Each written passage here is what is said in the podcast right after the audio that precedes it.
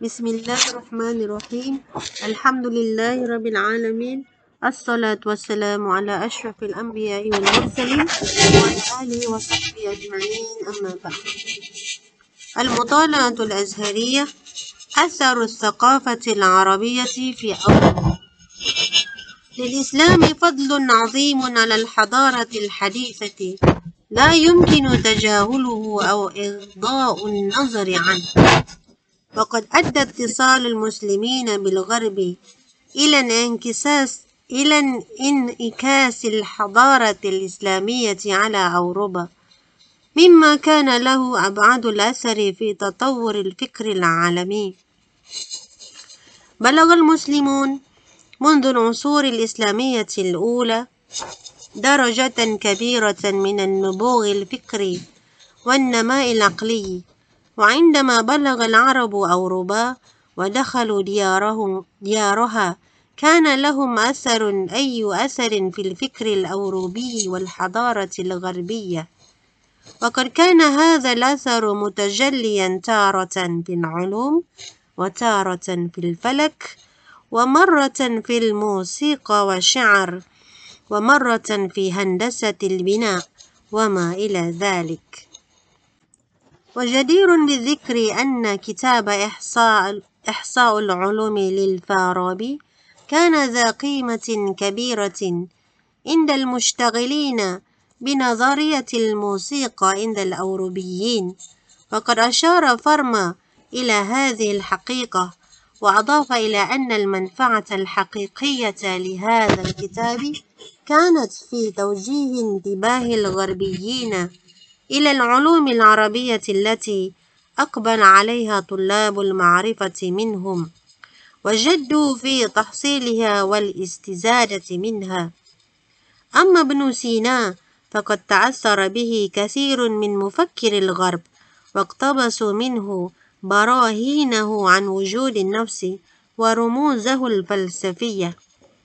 أما ابن رشد فقد سماه دانتي الشارح الكبير وتأثر به كثير من, فلافس من, من فلاسفة إيطاليا في القرن الثالث عشر. ويعتبر ابن البيطار الذي توفي عام 1248 ميلادية أشهر أشهر علماء النبات وصيدلة الأندلس. وقد رجع إلى مؤلفات في هذه المادة كثير من علماء الغرب ومن أشهر مؤلفاته كتاب المغني في الأدوية المفردة وكتاب الجامع في الأدوية. ويعتبر هذا الكتاب الأخير أعظم كتاب من نوعه في العصور الوسطى. ففيه نجد عرضا لنحو لنحو أربعمائة وألف مادة بينها نحو مئتي نبات. أما عدد المؤلفين الذين أورد الكتاب ذكرهم فيبلغ نحو مئة وخمسين مؤلفا. أما في ميدان الطب فقد سبق المسلمون الفرنج في وصف أمراض الجذام وشرح مرض الجدري والخصبة وعلاجها وعلاج العين بل إنهم توصلوا إلى معرفة العلاج النفسي وممن اشتهر به ابن سينا. وبنى هارون الرشيد المدارس وبيوت المرضى والصيدليات وأباح الانتفاع بها لعامة الناس. وكان طبيبه وكان طبيبه ابن بختشان مكرما لديه. وفي أيامه ترجمت كتب الحكمة والطب ومنع من مزاولة الطب من لم يكن أهلا لهذه المهنة.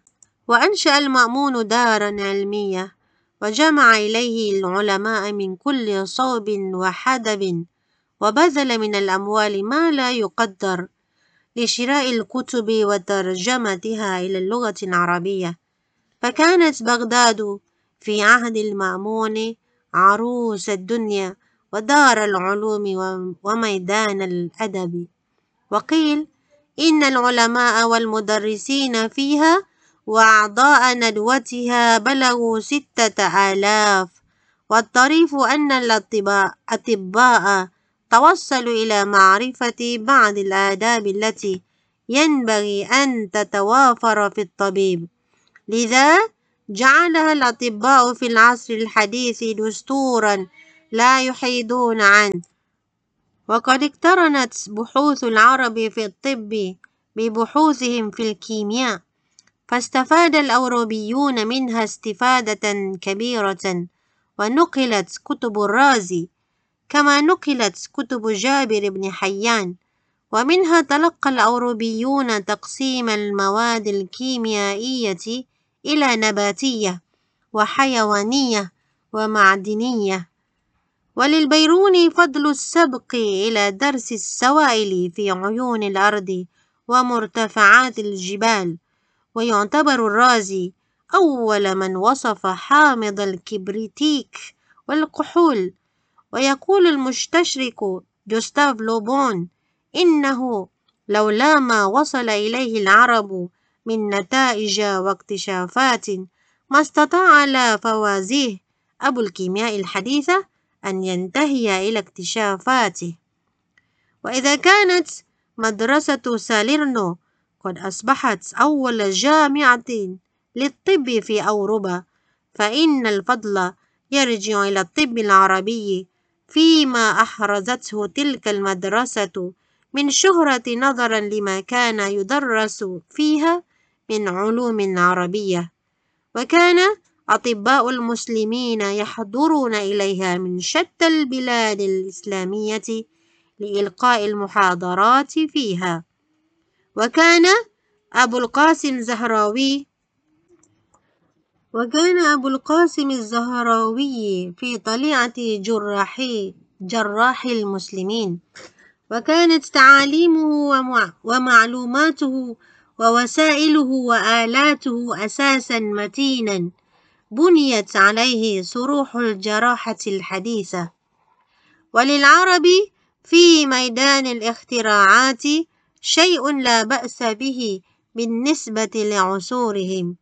فالعرب عرفوا آلة الظل والمرايا المحرفة بالدوائر والمرايا المحرفة بالقطع وقطعوا شوطا كبيرا في الميكانيكا ولما بعث الخليفة العباسي الرشيد الساعة الدقاقة الكبيرة إلى شارلمان ملك فرنسا تعجب منها أهل ديوانه ولم يستطيعوا أن يعرفوا كيفية تركيب آلاتها. ومع ذلك لم يكن في عصر العباسيين أهم من مهنة الفلاحة وأظهر العرب بمهارتهم مزايا غرس الفواكه والأزهار كما أن أمراء العرب جروا على عادة إسقاء الأرض بفتح الترع فحفروا الآبار وجازوا بالمال الكثير من عثروا على ينابيع ديوان المياه الذي كان يرجع إليه في مسائل الري.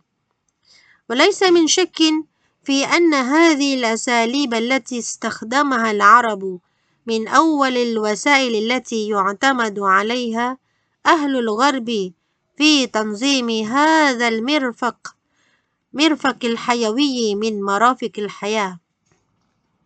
كما أن العرب برعوا في الجغرافيا وأشهر جغرافي العرب هو الإدريسي.